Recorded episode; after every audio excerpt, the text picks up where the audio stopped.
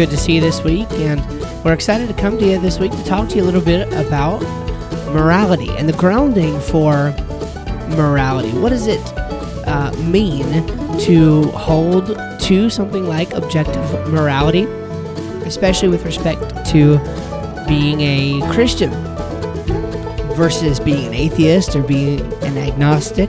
What kind of foundation exists for morality on these different views? And what version of morality is acceptable uh, given the truth of any one of these views? Well, that's what we want to discuss with you today and give you an idea of what it means to have metaphysical grounding for something. And then we're going to take a couple questions. We're excited to dive in.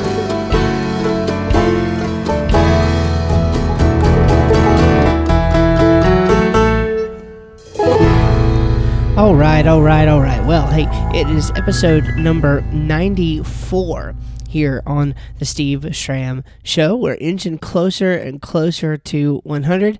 And I just want to say thank you if you are somebody who's been listening for a long time. Thanks for hanging out with us for a long time and allowing me to uh, get to speak truth into your life each and every week. I am thankful for that opportunity. I don't take that opportunity lightly.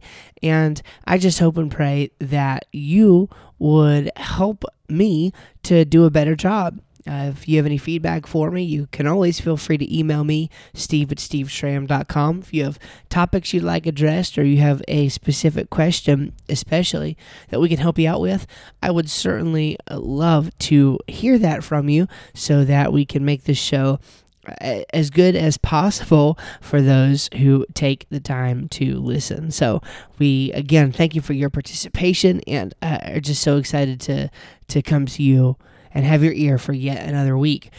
Well, what I want to talk about for a few moments before we dive into some questions is this idea that moral facts must be grounded.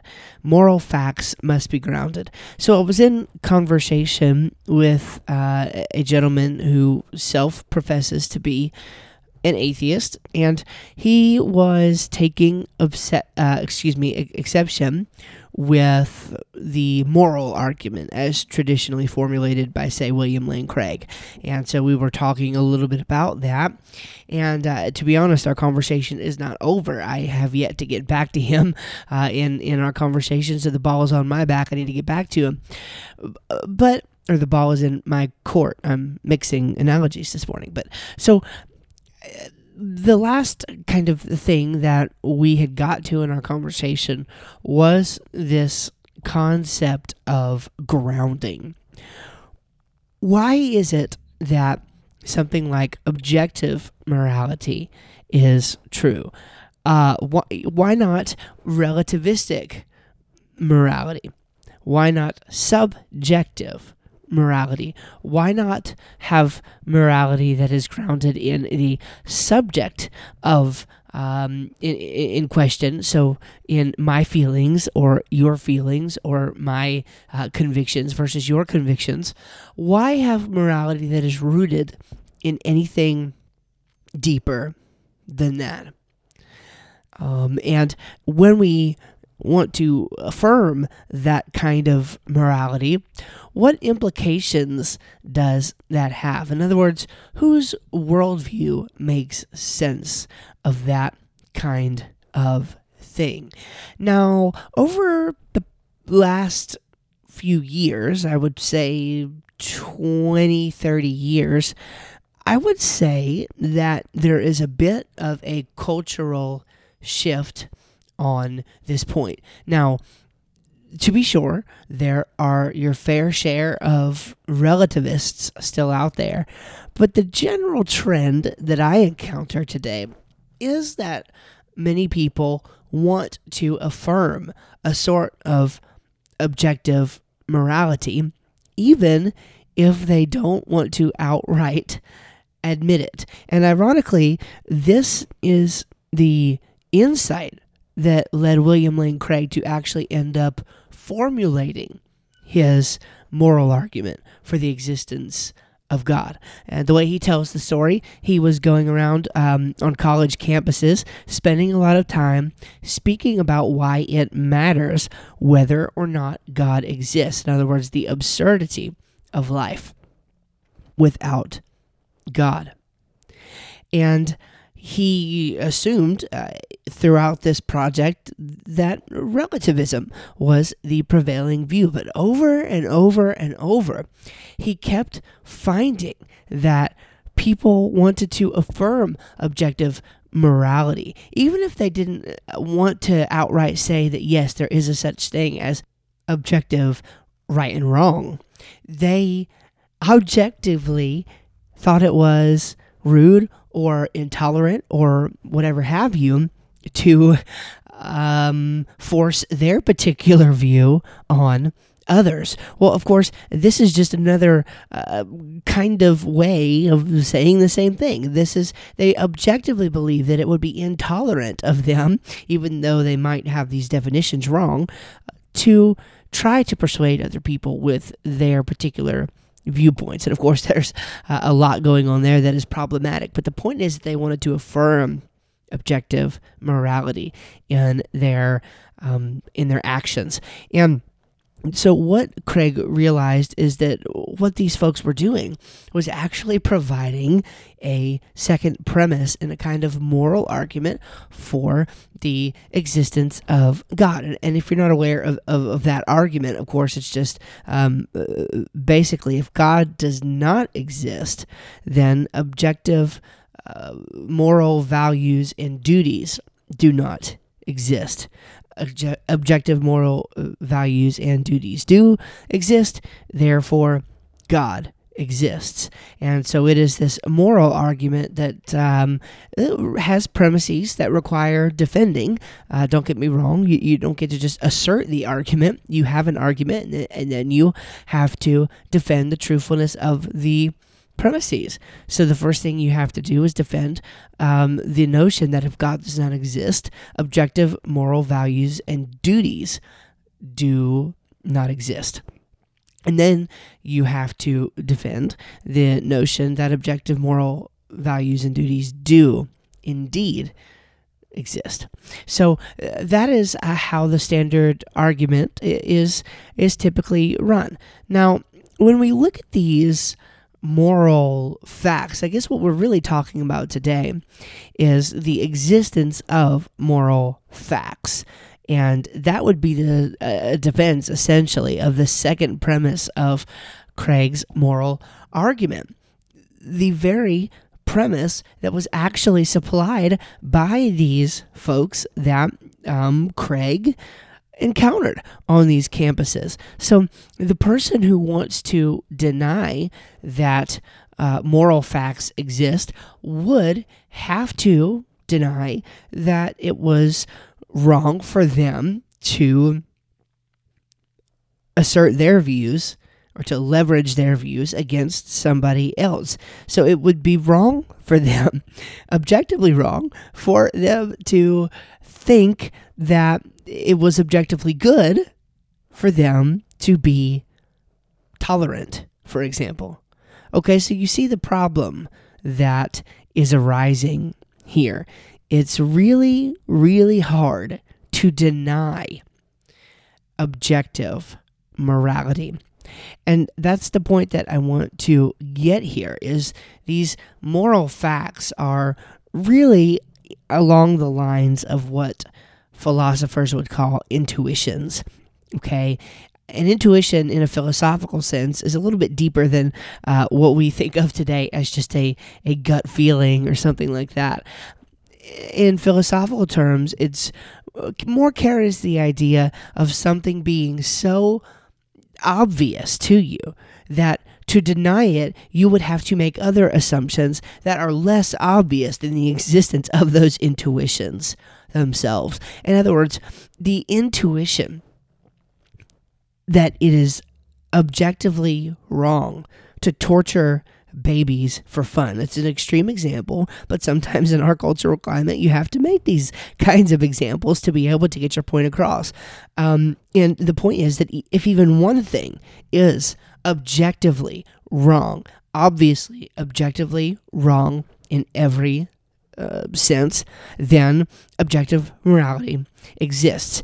And we have to distinguish here between ontology and epistemology. In other words, we have to distinguish between whether or not something really is right or wrong and whether or not we know or even can know whether something is right or wrong. So, by using an extreme example, it's not meant to have any kind of uh, trickery or anything like that. The extreme example is just an obvious appeal to something that uh, the maximum number of people can understand in terms of analogy. We all agree. We have to. We all agree that objectively it is wrong to torture babies for fun. This is a moral fact, a moral intuition. And I wrote down two things about these uh, facts that help us to know um, about them, um, help us to understand the nature, I guess I should say, of these facts. First is that they're plausibly undeniable. Plausibly undeniable. Um, to deny, to deny that it's objectively wrong to torture babies for fun, for example, is just the height, it seems to me, of immorality. It's it would just be ludicrous. It would be ridiculous to say that that's merely wrong subjectively, that it's merely your preference that babies not be tortured for fun. It seems to me that we want to say something stronger than that because we believe something stronger than that. Okay, now uh, when we're being philosophically careful, we can use uh, fun, uh, um, um, you know, politically correct kind of language to get our point across in a way that doesn't commit us to any particular view. But inevitably, like the uh, uh, beach ball illustration of Sean McDowell's that I love so much, you can push down that beach ball as much as you want to, clothing it in nice philosophical language. But at the end of the day, you really believe you really believe in your heart of hearts, as, as deep of an intuition as possible, that it's objectively wrong to torture babies for fun. And that means it's plausibly undeniable that these kinds of moral facts exist. The second thing I'd say about them, and, and this is related to that first point, is that they're properly basic. They're properly basic. In other words, they're just, they're so they're so obvious to us that their truthfulness does not depend on argument. In other words, one does not need to argue from premises to a conclusion that it is objectively wrong to torture babies for fun.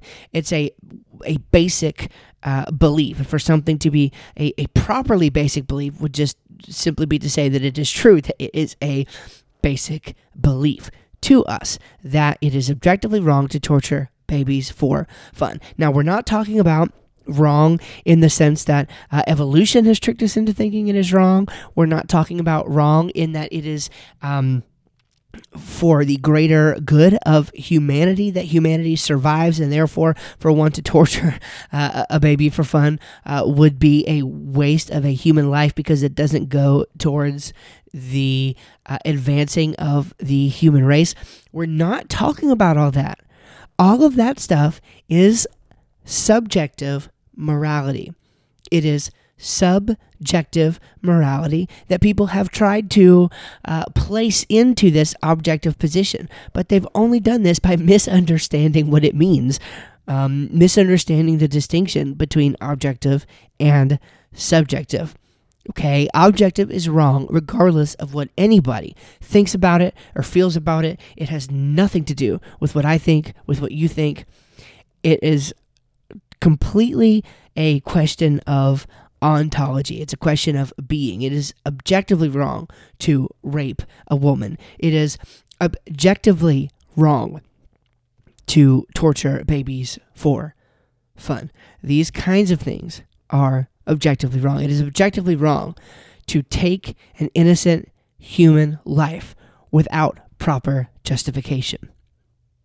These are the kinds of things that are moral facts. They're moral intuitions that are so obvious to the to us that to deny them would be detrimental. Now, here's the awkward part it's pretty obvious that we have these things. Now, what accounts for them? What kind of thing can, even in principle, ground a moral fact? Can atheism? Can agnosticism? Can theism? grounding, according to Christian philosopher Ben Holloway, he's got a nice article online on this, and I really like the way he puts it, so I'm just going to bring this to you here.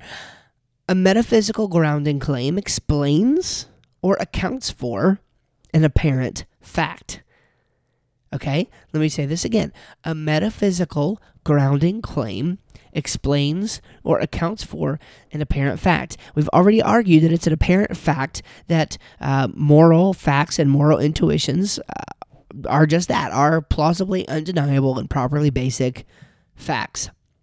Now, what kind of thing in principle can ground a moral fact?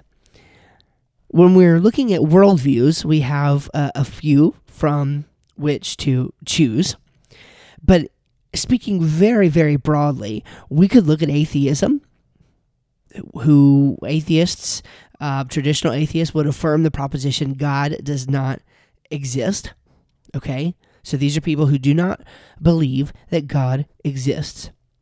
And then agnostics, these are folks who don't know, they legitimately do not have an opinion one way or the other as to whether or not God exists. And then theists, of course, do believe that a particular kind of God exists.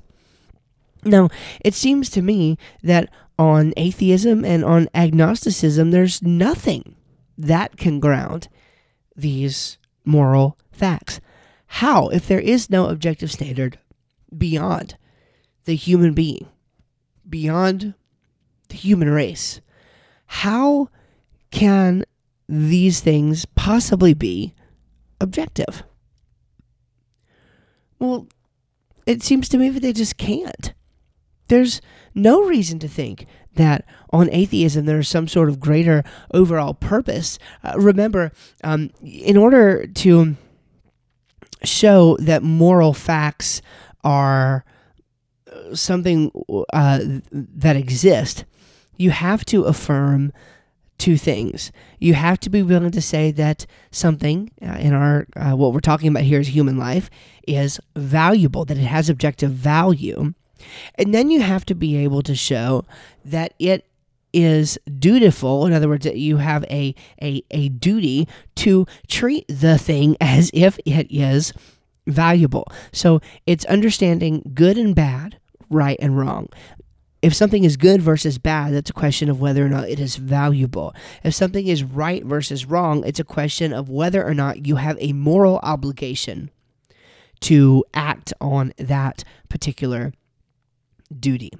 Now, that these moral facts exist does not depend on those two things. But when it comes to grounding them, when it comes to accounting for them, we have to be able to assign value and to assign objective duty. And on atheism and agnosticism, I see no argument for either one. I can I can find no argument for the value, the objective value, the objective meaning of human life.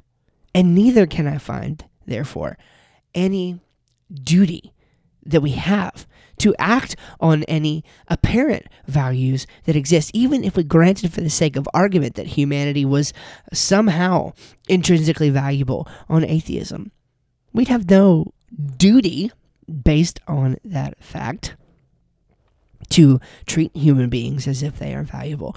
But on Christianity, on theism, yes, but on Christianity specifically, we have uh, very specific things included in our worldview that allow us to affirm these deep moral intuitions. They allow us to affirm the value of human life, and they allow us to affirm, in virtue of God's uh, command to us, why we have a objective duty to treat other humans as though they actually are valuable as it seems. So I want to agree with the atheist and the agnostic and the uh, non theistic uh, religionist who want to make the world a better place. I, I want to agree with those people who want to help uh, the starving children in third world countries who don't have access to the resources that we have. I want to uh, join hands and lock arms with those folks who build schools in some of these developing countries so that they may have access to the kind of education that we have to to better those worlds but the question i have to ask those people is whereas i have a reason for that i've got justification for that what grounding, what reason, what philosophical justification do they have for that other than it's just a good idea or it makes them feel good for having done it? There's nothing. There's nothing objective. So I want to lock arms with them and say, yes, let's do these things. But I also want to offer them a worldview that makes them reasonable and makes them sensible. And I think that we have something we have a worldview that can offer just that the grounding claims in the existence of the Christian God. Right back after this short break. One of the ways you can contribute to the work we do here at Steve Schramm Ministries is to consider gifting us a monetary donation towards our annual ministry fund. You know, it does cost money and time and resources in order to be able to create high quality materials like our weekly podcast, the articles that we put out from time to time, and the videos that we create often and put on our Facebook and on our YouTube channel. Would you consider prayerfully becoming a partner with us in ministry? If so, just go to steveschramm.com slash give. That's steveschramm.com slash give. There you will see some different options on how you can partner with us and what benefits there are to you. And we certainly appreciate in advance any time that you would take to prayerfully consider becoming a partner with us, either in financial donation or simply in the donation of your prayers for our ministry. So head to steveschramm.com slash give and find out how you can help today. All right, well, we want to return now to a couple questions that we have, and these questions actually do both come from Quora this time. Uh, we mentioned a few weeks ago that we were going to be taking some questions from different places, and if questions come in, we'll answer them. And uh, otherwise, we'll go grab some questions from Quora because people on Quora actually ask, uh, believe it or not, some very insightful questions they're not the kind of standard fair questions that you get actually. And so i uh, uh well uh, of course some of them are but in in this case uh, i'm able to find some pretty good ones usually uh, within the christianity section. So found a couple that i think will be useful for us to consider. This first question goes like this. They qualify it. They say this is a genuine question for christians. If there is no scientific evidence for a Christian God or any God for that matter, then what makes you continue to be faithful? If there is no scientific evidence for a Christian God, or any God for that matter, then what makes you continue to be faithful? Now, this is a, a good question, and um, given the person the benefit of the doubt, they, they state that it is a genuine question, so I'm going to assume that it is. And it, it just kind of goes to show the misunderstandings that abound when it comes to these kinds of uh, metaphysical discussions. And it also goes to show how ingrained so many of our culture, um, uh, or how much of our culture is in scientism. In this idea that only the hard sciences get to weigh in on important issues. So this person, this person is asking for scientific justification for a historical claim. They want scientific evidence for a historical claim. Okay, the existence of uh, of of God in terms of biblical revelation is a historical claim. Now, one could also state it this way, but they're asking for scientific evidence, physical scientific evidence. Science is that which deals with the physical for a metaphysical claim. God's existence would be a metaphysical kind of reality, not a physical kind of reality, because God is a transcendent mind. Okay, now, so the question if there's no scientific evidence for a Christian God, well, let's just let's just start with that part. There are a couple things that are going on here. First of all, there does seem to be some question begging.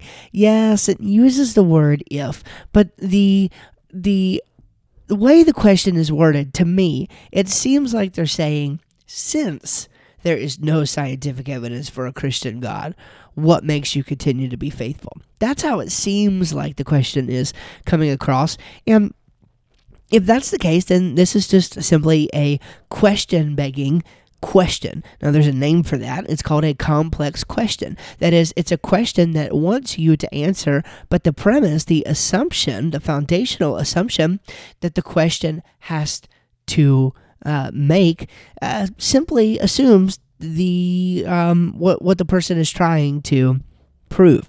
Since there's no scientific evidence for a Christian God, they, in other words, they've got their conclusion. That's what it sounds like to me. So if that's the case, then uh, then we have question begging happening here. But secondly, as we've already at least alluded to, we have a category mistake. It's a category mistake to ask for scientific evidence for the existence of God. Because God is a metaphysical reality, not a physical reality. The Bible specifically states that God is spirit. God is a spirit. So what we have to do is look at what the Bible actually says about the nature of the uh, God that we are arguing for, the Christian God, and use those assumptions when we come to the table to be able to know what kind of evidence would qualify as proper justification for belief in such a God. Now, it is true, as I've mentioned, that there is no such thing as scientific evidence for God. That is a category mistake. However, science does provide evidence for the existence of God. In other words, modern science, let me uh, word this carefully modern science can be used to support to excuse me to support premises within arguments for the existence of God. I think a great example is uh, uh, William Lane Craig. That name comes up a lot, doesn't it? Um, his Kalam cosmological argument. Now, he supports the second premise that the universe began to exist with a couple of scientific justifications. Now, one of those I disagree with his use of the Big Bang. Okay, um, I think that if a Big Bang happened, it's exist it, it's evidence for the existence of God. If a Big Bang happened, it's scientific evidence for the second premise of this argument, which shows logically that God exists. Um, more modestly, the argument actually shows uh, that um, the universe has a cause. But then when you reason to the nature of what that cause would have to be, given the rest of the argument, you arrive at what everybody um, would call God. Okay, so understanding this that I, I don't agree uh, that that a Big Bang happened. I am a young age creationist. I do not think the Earth is 4.5 billion years old, and I do not think the uh, universe is 13.8 billion years old. But that notwithstanding, that's the way that Craig uses the argument. And if I was inclined to accept that, then I think it would be a legitimate argument to use that. However, Craig does provide a second scientific evidence that I am uh, happy to uh, uh, go along with, and that is the laws of thermodynamics.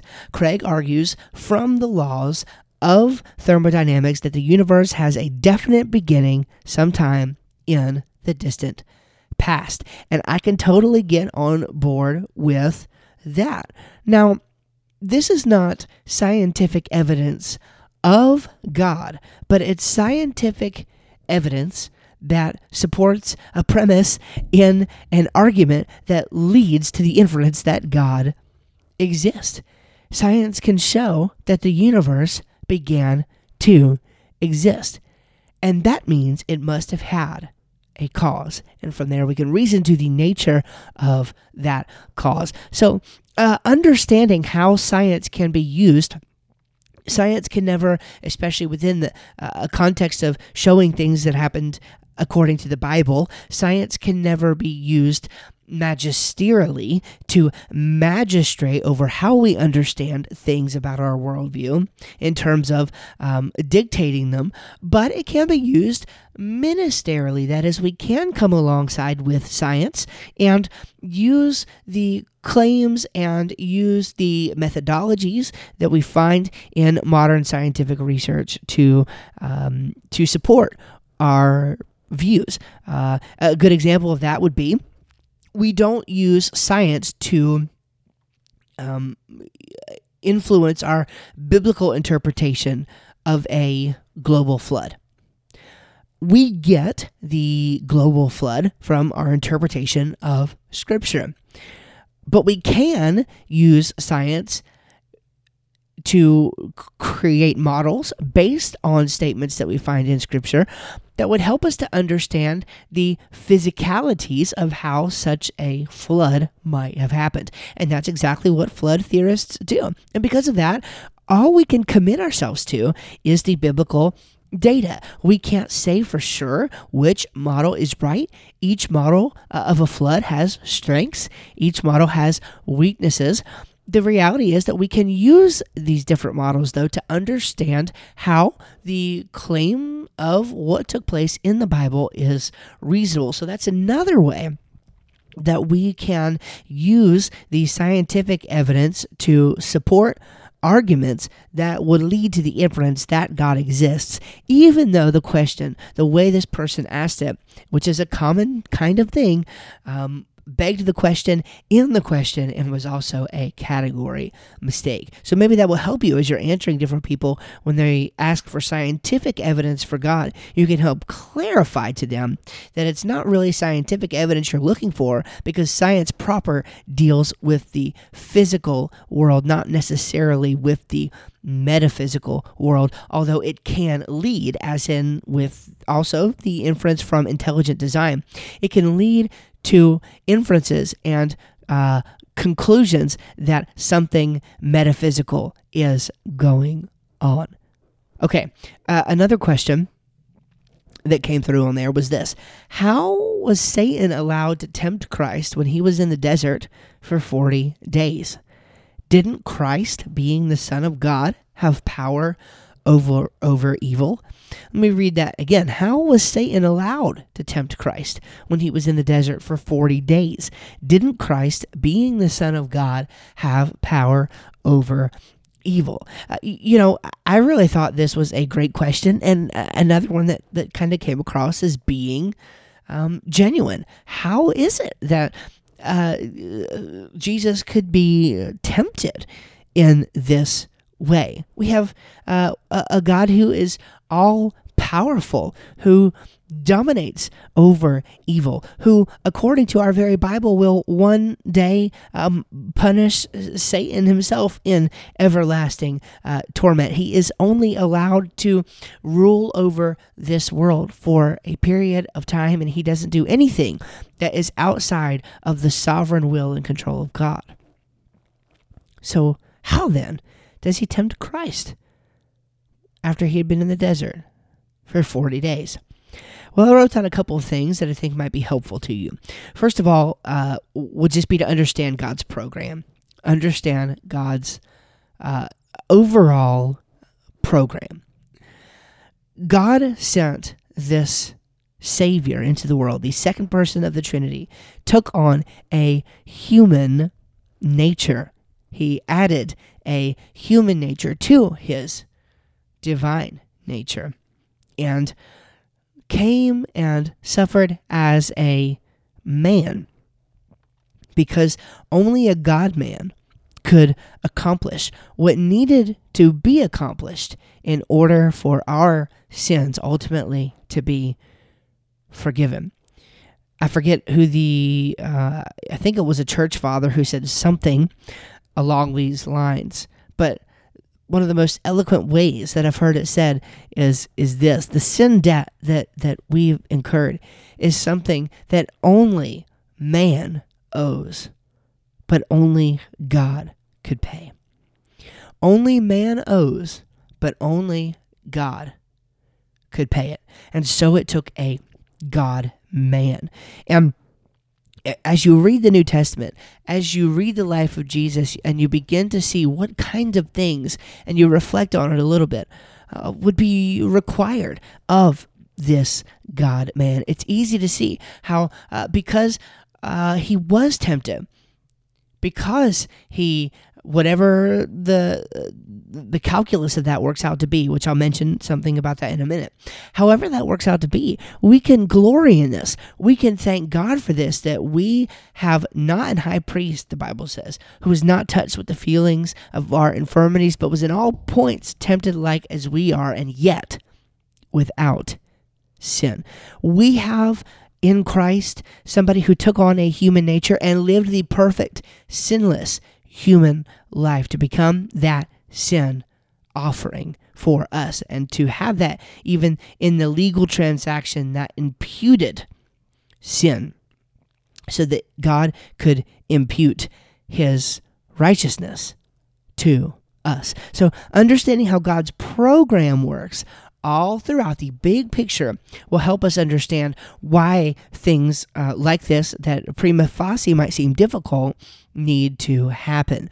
Um, and then uh, to reflect a little bit on the nature of Christ and the uh, kenosis of Christ. Now, these are big theological things, but uh, essentially, the kenosis uh, is the emptying of Christ, and of course, the nature of Christ, understanding how it is that you can have a God in man or a, a, a, God man, somebody who, as the Chalcedonian formula, I believe, puts it, a, a, uh, a truly God, truly man, very God, very man.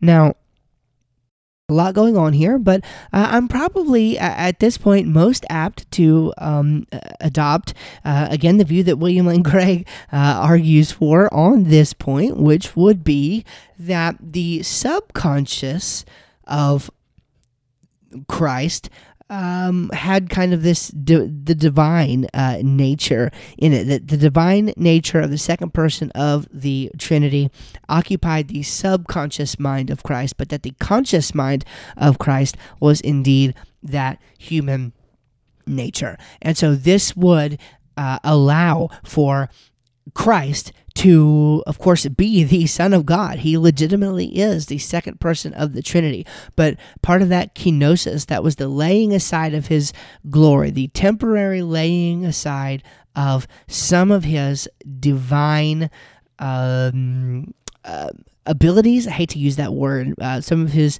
um, uh, divine rights, even um, temporarily uh, putting those into the subconscious mind of the Christ, and the conscious mind being that of the human nature, and thus he could have power to live in the human nature, a sinless, perfect life, and yet be confronted with many of the same trials and temptations, indeed, that we are.